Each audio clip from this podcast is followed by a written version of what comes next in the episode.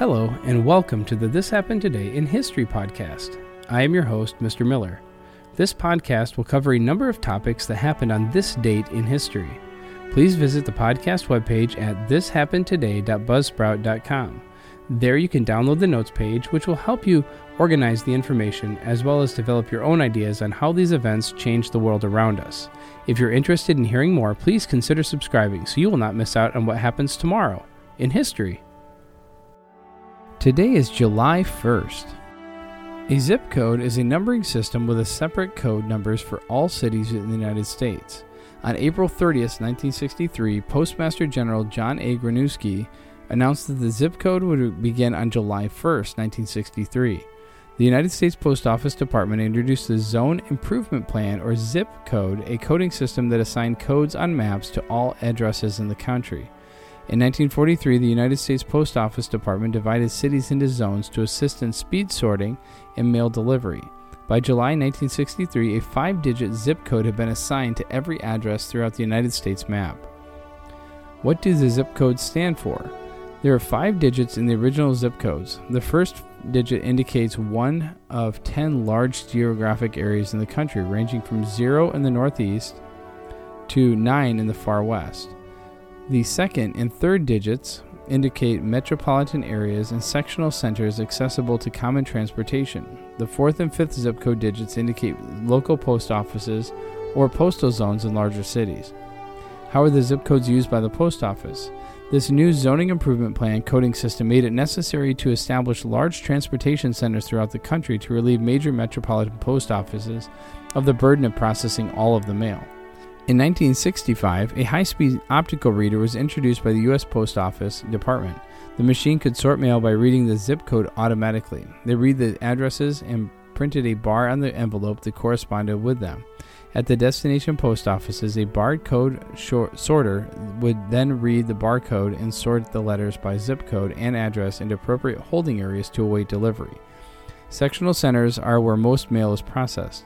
A letter mailed at your local post office may be delivered to a sectional center if it isn't destined for delivery within the same zip code as you mailed it. Before delivery to a local post office for mail carriers to distribute mail to its final destination, automated systems sort the mail and postmark it. In 1983, the United States Postal Service expanded the zip code system to include four more digits. This, called Zip plus 4 code, the additional digits identify even more precisely the mail's destination. According to the United States Post Office, the new sixth and seventh digits indicate a delivery sector such as several blocks, a group of streets, a group of post office boxes, several office buildings, or a small geographic area. The last two numbers denote a delivery segment, which might be one floor of an office building, one side of a street between intersecting streets, specific departments in a firm, or a group of post office boxes. This new Zip plus 4 code speeded up the mail by handling by reducing the number of times a letter had to be handled and reducing the number the time mail carriers spent placing their mail in the order of delivery.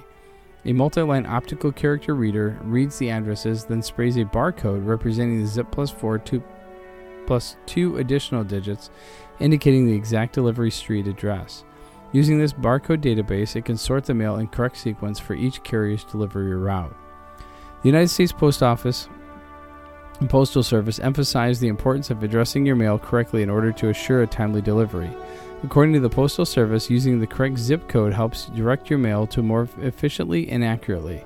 They suggest you use a site search such as zipcodes.com to obtain the correct zip code as well as the correct spelling of the city and state. If you need to get a zip code and don't have the access to the internet, you can call 1 800 ASK USPS and get it by phone. Using zip code maps can also help and may save you a dime on the call. And then on this day in 1999, Scottish Parliament reconvened for the first time in 292 years. It was so typically canny when Winnie Ewing announced the first meeting of the Scottish Parliament in 292 years. I want to start with the words that I have wanted to he- say or hear someone say. The Scottish Parliament, which adjourned on March 25, 1707, is hereby reconvened. A breakout of applause and cheering sealed the historic moment at the General Assembly of the Church of Scotland building, where the new Parliament found its first home. In place on May 12, 1999, were Scotland's first batch of MSPs, with the 129 members elected just a week before when Labor took 38.77% of the vote and SNP 28% of the vote. Outside pipers played and Scots dressed in 18th century clothes gathered for an occasion in a long echo of times of Scottish Parliament past. Some 292 years before Winnie Ewing made her address, fierce debate, unrest, and rioting met the agreement of the Treaty of the Union in 1707. Mrs. Ewing, who led this famous 1967 SNP victory in the Hamilton by election and took her place in the new Parliament as MSP for Highlands and Islands, referred to these days in her opening statement. She recalled the words of the Earl of Seafield when signing the Act of the Union There is an end to an old lang song.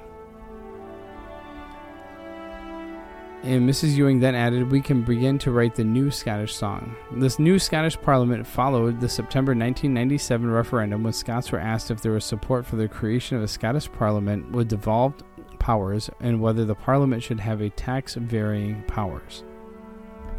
And finally, in 1958, in Cornwall, changed, a blast changed the face of the St. Lawrence River forever in a special event planned for Iroquois to mark the 60th anniversary. Organized by the Iroquois waterfront community, the event will memorialize the inundation, the flooding of the occupied small and large towns on the river valley. At 8 a.m. on July 1, 1958, the Coffer Dam in Cornwall was demolished, and over the next week, the St. Lawrence gradually filled its new basin. The sites of the vi- former villages, all on the St. Lawrence between Iroquois and Cornwall, were gradually flooded as the river rose to take its new level, covering most of the area's pioneers' beginnings forever. On July 1st, the 60th anniversary of the Big Bang, the Iroquois Beach will be the site of the modern moderated discussion that will see a number of local folks who lived in the area in 1958 sharing their recollections with current residents, as well as anyone in the audience who has memories of that event will be invited to tell their story. This informal event will memorialize the inundation, the flooding of the occupied small and large towns in the river valley, Conversations will be informal will take place either on the new deck or under one of the picnic shelters. There will be a PA system to ensure everyone can hear the stories, and plans call for the conversations to be recorded and copies provided to local schools and libraries. Organizers have set the time at 10 a.m. until about noon when activities will shift to the Iroquois Matilda Lions Canada Day festivities at the Locks. To tie in with the event, the beach canteen will be open to provide refreshments. You have been listening to the This Happened Today in History podcast. I thank you for listening and I hope that you have enjoyed learning about historical events from the past. Thank you to the following websites for their information regarding today's topics ThePeopleHistory.com, zip codes introduced to the United States at zip codes.com, Scottish Parliament reconvenes at scotsman.com, and the Cofferdam on the St. Lawrence River removed at nationvalleynews.com. The music used as the background track for this podcast is Americana, created by Kevin MacLeod on Incompetech.com.